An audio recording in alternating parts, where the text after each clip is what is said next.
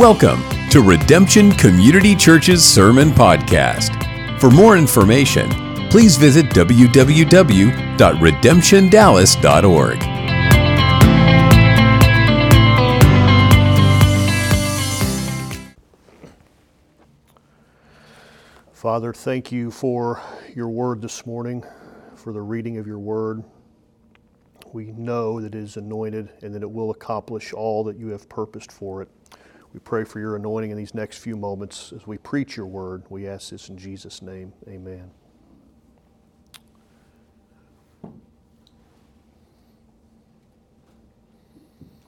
You may ask the question, what does these two passages of Scripture have in common?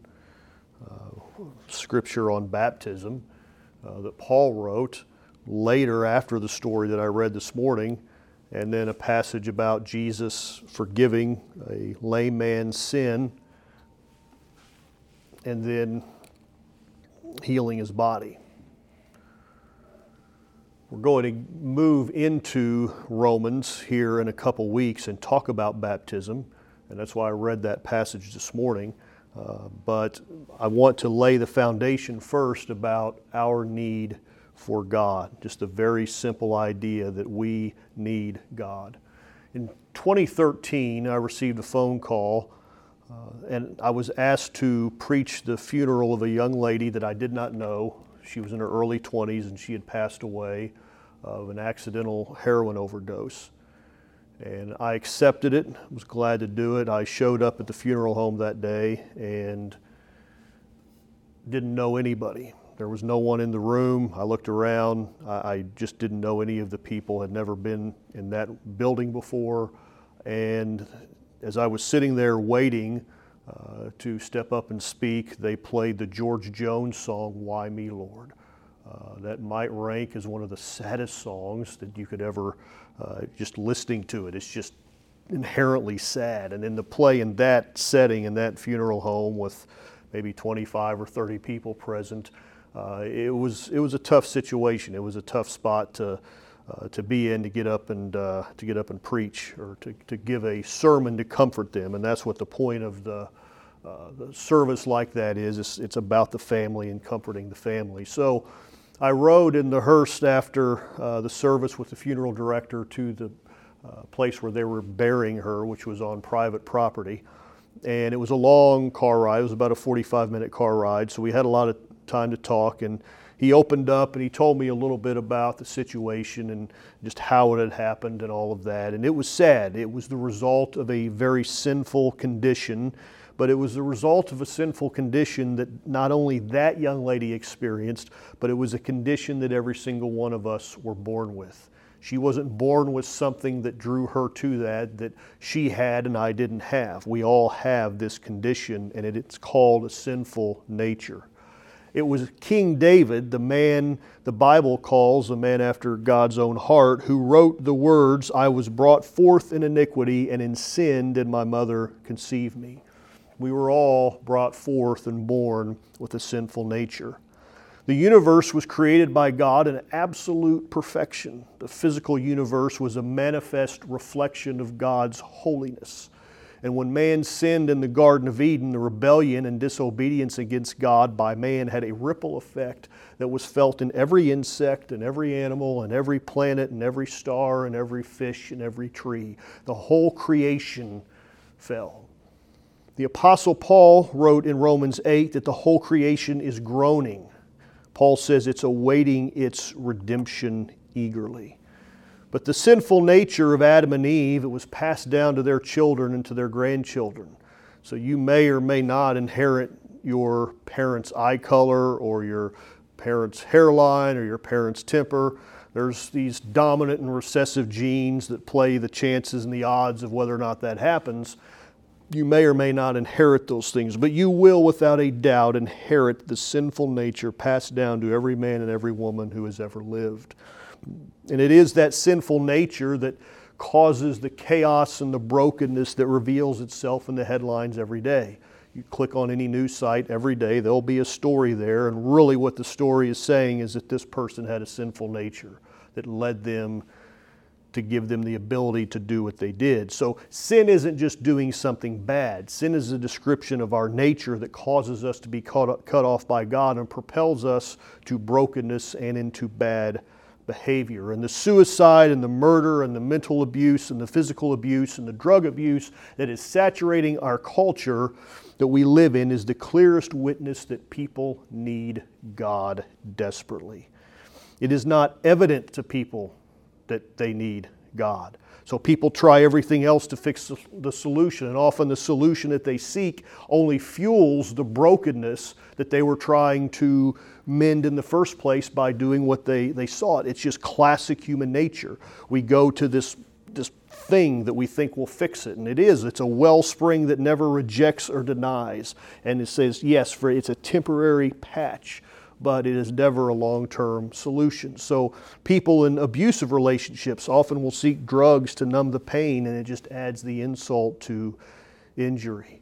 And C.S. Lewis said, and it is one of his top five most well-known quotes that Lewis said, is that all that we call human history, money, poverty, ambition, war, prostitution, classes, empires, slavery, it is the long, terrible story of man trying to find something other than God to make him happy.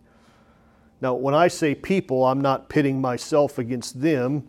I stand here this morning by the grace of God and by His grace alone. I don't deserve to be here. I am a fundamentally broken person with a sinful nature. But the reality is that if we're here this morning, and I mean just simply here, just simply present in this space, in this service, we say, hey, I don't have all this figured out. I don't have life figured out. I'm struggling in some areas. But if we're just simply here, we are blessed beyond measure, because it is a signal, a sign that we recognize I need God.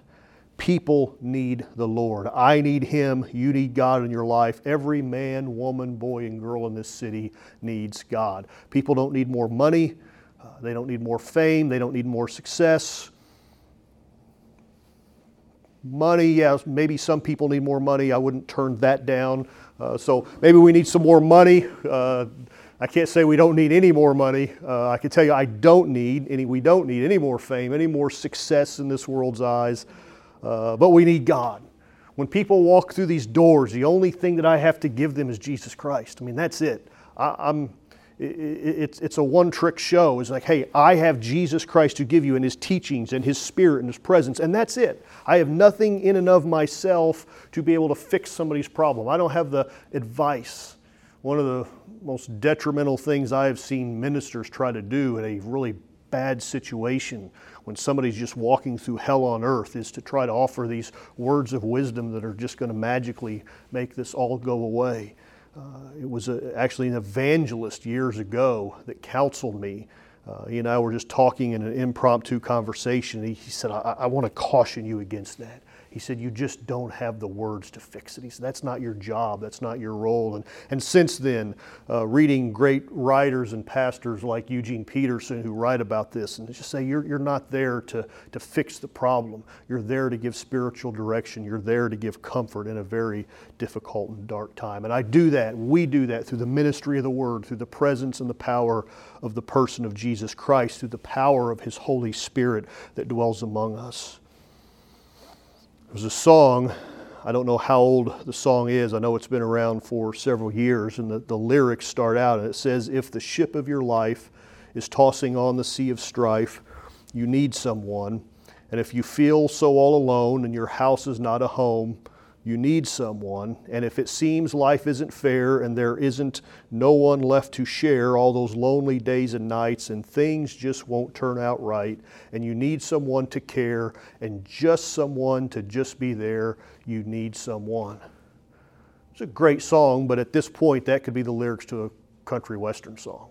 I mean, there's nothing inherently there about God. I mean, that I've heard a lot of songs that start out that way that take a drastically different turn than where this song went. But the rest of the lyrics give the correct answer for all of life's heartaches.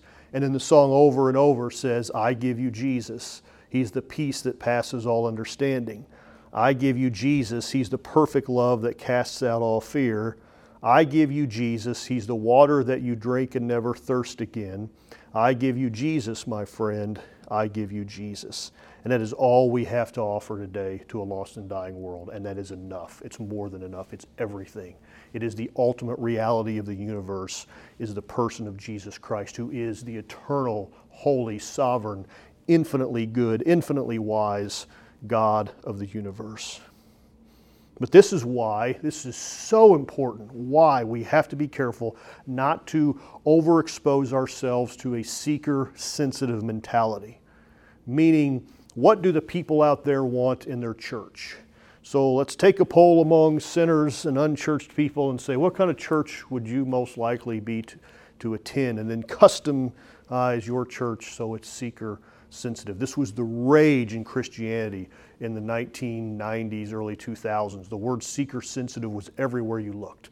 I lived in it. I was saturated in that world in the 90s and 2000s, was seeker-sensitive. And the people that did that, the very people that did that, came back later and said, that really wasn't such a great idea. The leading proponent, I think he's the one that came up with the term, was Bill Hybels, pastored Willow Creek in Chicago, at the time the largest church in the United States. And they were doing innovative things in church services long before anybody else did it. They had Joe Gibbs come speak at the church, who was an NFL coach and then also owned a NASCAR team. And they said, how can we introduce Joe Gibbs? And so what they came up with was, before Joe Gibbs came to the pulpit, they would have a crew come out as a pit crew, dressed up in a NASCAR pit uniform. And they would run out and work as fast as they can. They would replace the pulpit. They had some glass that they cleaned real fast, and just all this thing in a few seconds, and they would run off the stage, and here would come Joe Gibbs. And it just was, just back then, nobody was doing anything like that. But even Bill Hybels, who pastored this church later on, came back and said, you know, that the seeker-sensitive concept that we were trying to do, he said, in the long run, it didn't really pan out. And in the end, that entire church just absolutely imploded about 2 years ago from the top down. This is not a taste test in the aisle of Sam's Club. This is not, you tell us what you like best and we'll customize a worship experience for you. We must give people what they need, not just what they think they need. And what they need is an encounter with the God of this universe. It is the only thing that will leave people changed fundamentally in their heart, in their mind, who they are, how they think, how they live, how they act, is when they encounter Jesus Christ through the power of His Spirit. So we've got to give the world what they need, and what they need is God. We are ambassadors of God's kingdom to spread the kingdom of heaven throughout this city. So in the story of Mark chapter 2, we just read, that Brad read the scripture, people really weren't all that amazed that Jesus forgave this man's sin. It wasn't until Jesus healed his body that people were amazed and said, we've never seen anything like this. But nobody was really wowed that Jesus forgave this man's sin. Now, it got the attention of the religious leaders. But that night around the dinner table, people were telling the story about how I saw a crippled man healed today. I don't think they were talking as much about, and I saw he got his sins forgiven today. No, they were, that was in the backgrounds. That was the shadow of what actually happened. Like, hey, we saw this guy and he couldn't walk, and this man, his name was Jesus or something like that. I don't know who he was. He came through town I watched him. He healed this man. It was undeniable, unexplainable, but undeniable what this man Jesus did. But the religious leaders said Jesus committed blasphemy because only God can forgive sin, and they are correct. If Jesus is not who he claims to be, he does commit blasphemy because he has to be God in order to forgive sin. The Pharisees, the religious leaders' error was that they failed to recognize the identity of Jesus Christ. But it was only a few verses before that Jesus was preaching that the time was fulfilled and the kingdom of God was at hand. So Jesus is preaching this message and he says, the kingdom of God, which all of you Jews and religious leaders know about because you know your Old Testament's stone cold inside and out. You know it talks about the kingdom of God, and the kingdom of God is going to come someday, and it's going to come with a Messiah who's going to save all of you people, And I'm telling you as Jesus that that time is here.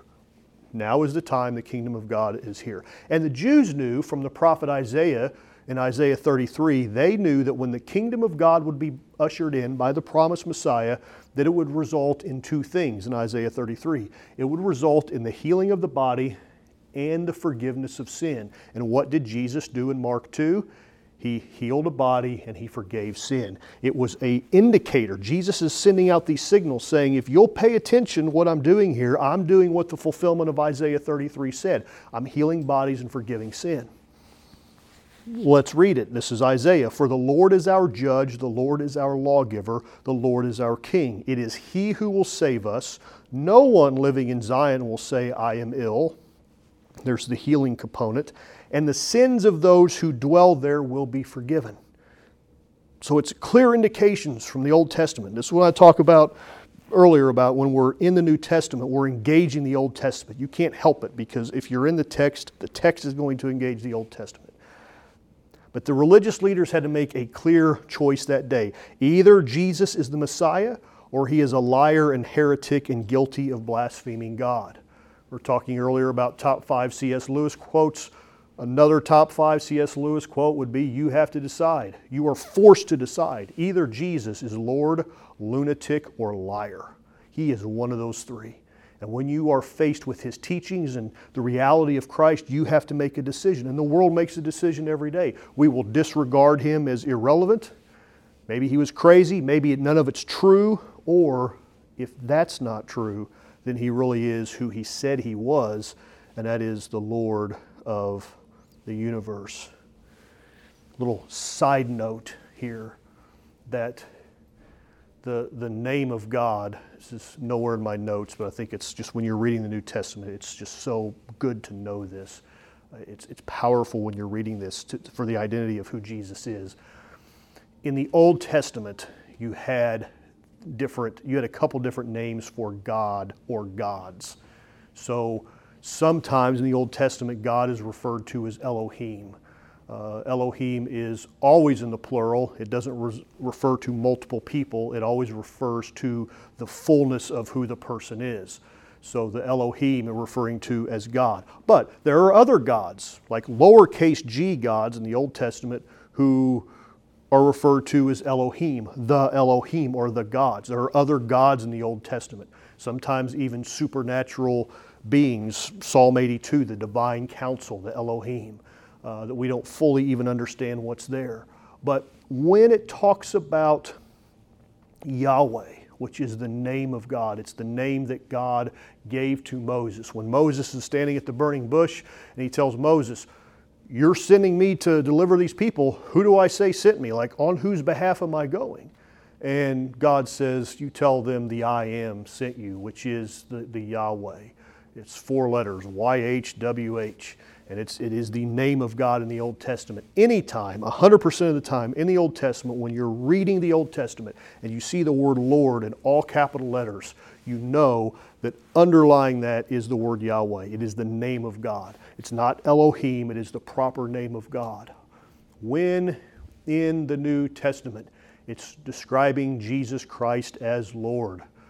Those that wrote the New Testament were forced with a choice to decide how are we going to describe him, and they describe him as the Lord. They describe him as, the word there was kurios, which just means Lord. And the only time they do that is when they associate that back with the Old Testament God of Yahweh.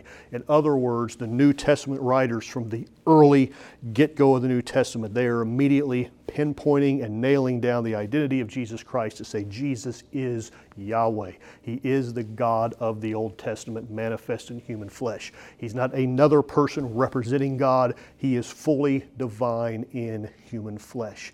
And this was the assertion, this was the argument that Jesus is making about himself. I am the Lord of the Old Testament. I am the Yahweh of the Old Testament. And they could not handle that as religious leaders, and they killed him for that. But Jesus Christ, he does heal and he does forgive sin because he is God and only God can do either one of those things. But Jesus does heal this man's body. But the greater miracle, the miracle the man needed the most, was when Jesus forgave his sins. Now let's picture this morning that somebody walks in here and they're crippled or they're blind or they're deaf. There's some obvious physical ailment. And we pray for that person and God heals that person miraculously. That can happen and it does happen still today. We believe in miracles. If someone were healed or raised from the dead, Facebook would explode. You would talk about it. You'd tell everybody you saw. It would be all over the place. It would be, hey, I saw this guy today get raised from the dead. I saw this guy. He never had walked in his life, and now he walks. People would be throwing out phrases like, devil stomping and off the chain and all these other phrases that I've committed to never using in my life, but they would be out there somewhere in the social media sphere, might even be on the news. Hey, this guy, he was raised from the dead. It's all great. But Jesus said, there is joy before the angels of God over one sinner who repents. The angels should rejoice when somebody repents, and so should we. People are sinners and their sin separates them from God, and there is no way around that fact, and we do not have the righteousness needed to save us.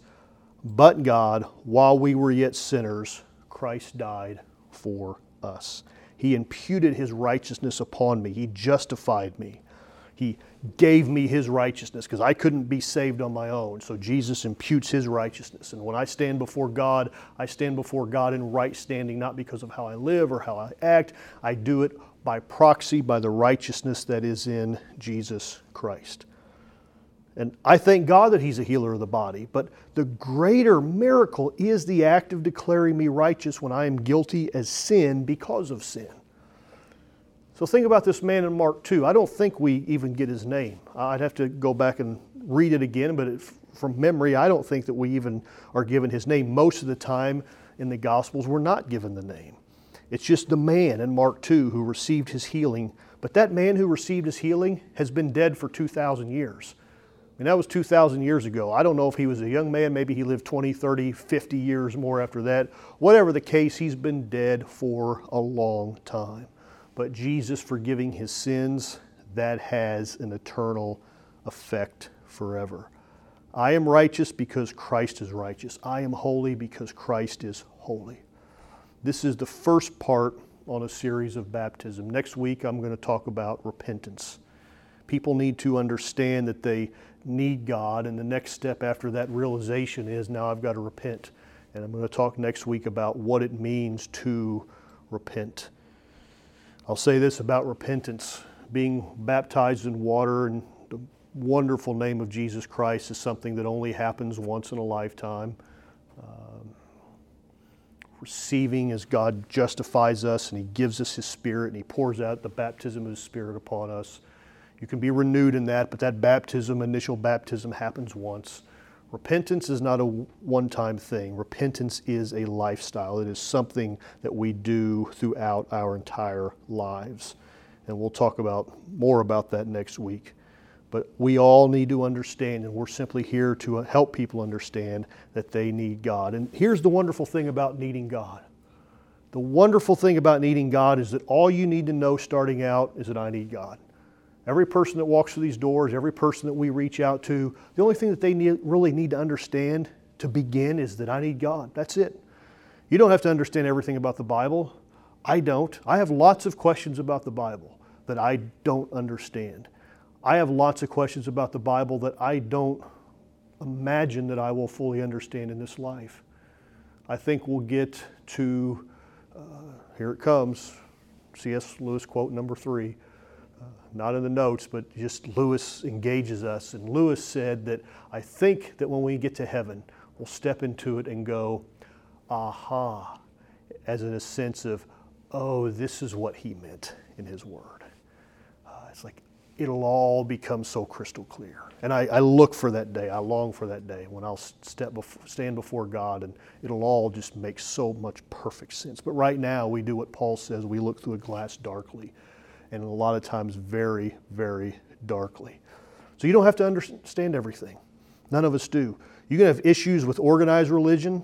I have lots of issues with organized religion, but just so far it beats disorganized religion, so we go with it. We don't have to know what words like justification and sanctification mean. I hope that people eventually see the beauty of those concepts, even if they never use the words, but you don't need any of that starting out. You don't have to know how to find the book of Obadiah in the Old Testament. If I pick up a Bible and need to find Obadiah, I'm going to have to search. I know it's in those minor prophets towards the end, but I'm not exactly sure what comes before and after it. That's okay. You don't have to know anything other than, man, I'm a sinner and I need God so desperately. Because if you have that revelation, if you have that understanding, you are on your way to a lifetime of enjoying the beauty and glory of God. It's not just people new to faith that need to understand that they need God.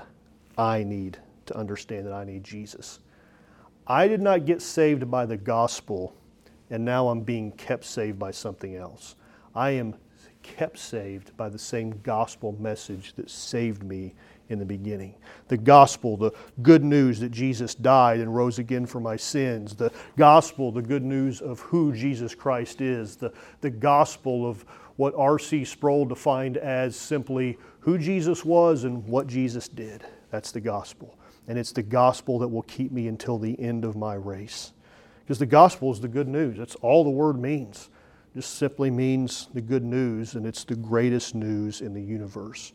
Because the bad news is that people are without God. The good news is that every single person can experience the gospel in their own lives. Every single person alive can experience the stunning, life-altering good news that Jesus saves and Jesus delivers and Jesus breaks the chains of abuse and addiction. Every single person can be united with Christ and be in Christ, and Christ be inside of them. That's why we must preach the gospel and no other message.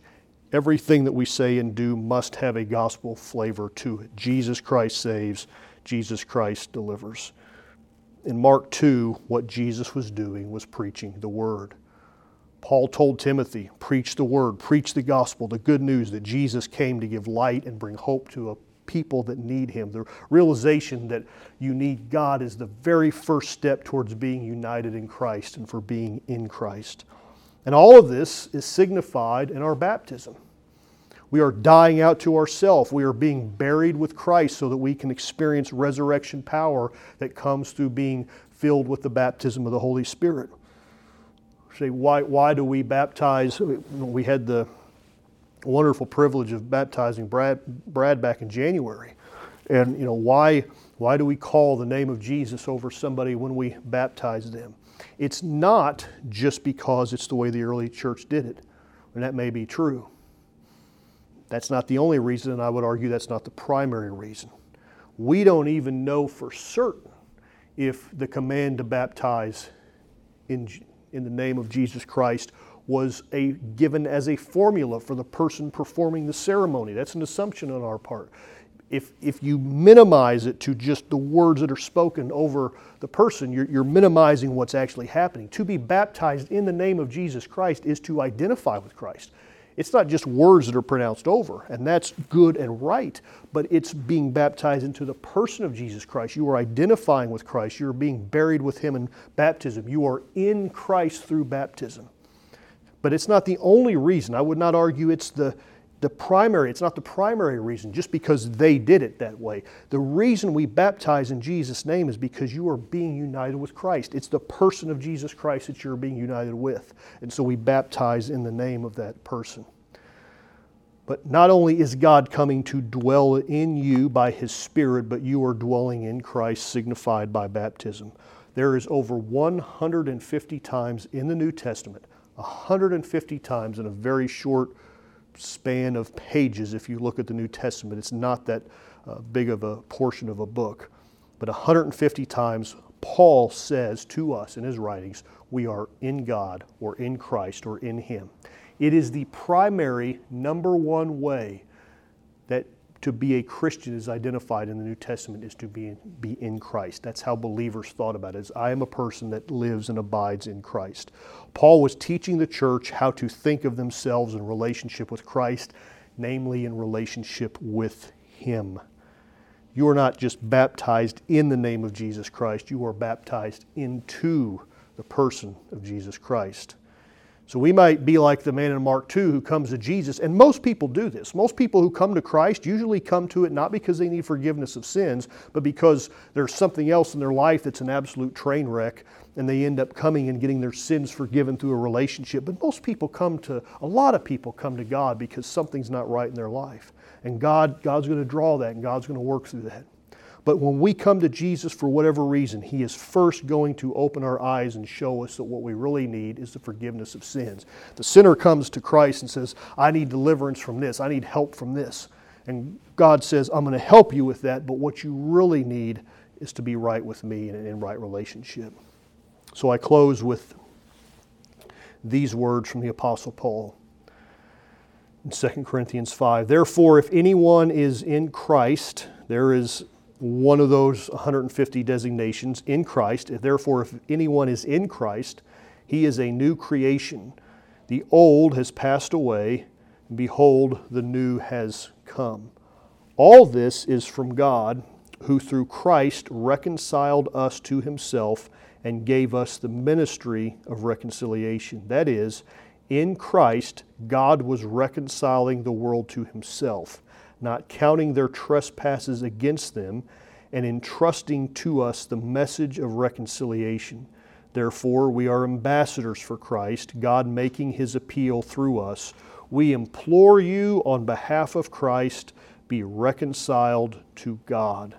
For our sake He made Him to be sin who knew no sin, so that in Him we might become the righteousness of God. We need God. We need His righteousness, and we need His righteousness to become our righteousness. Isaiah said our righteousness is as filthy rags. It's not good. It doesn't work. I don't have it in and of myself. There's nothing uglier. There's nothing that stinks more than self-righteous people. I don't have anything to give. I need Christ's righteousness. And too many good saints of God live under condemnation, trying to get to heaven, trying to be saved on their own righteousness, wondering, if Christ returned today, would I really make it? I had a bad day yesterday. I thought some things I shouldn't have thought. I acted out of character. And I don't know. Today's not a good day for Him to come back. Today's not a good day for me to get hit by a bus because I need about a week to get back. And no. I'm not going to be saved off my own righteousness. I stand acceptable before God because of what Christ did for me on the cross. Being united in Christ is the greatest miracle that you can ever, ever receive. Stand with me. Let's pray. Father, Your Spirit is here working now. I can feel it. I know from Your Word, I trust it, that You're here working among us, helping us this morning to understand our desperate need for You, and the good news is that we need You, and through the message of the gospel of Jesus Christ, we can know You, we can be in right relationship with You. We know from Your Word that there is therefore now no condemnation for those who are in Christ Jesus. We thank You this morning for that promise. I ask You today, Lord, that You would anoint us as we leave this place with an anointing of purpose, that You would help us to be conscious of our calling as ambassadors on behalf of Christ, to be a light and a healer and an agent of hope in a lost and dying world. Go with us now. Keep Your hand upon us this week. Order our steps according to Your Word, and we thank You for it this morning. In Christ's name we pray. Amen.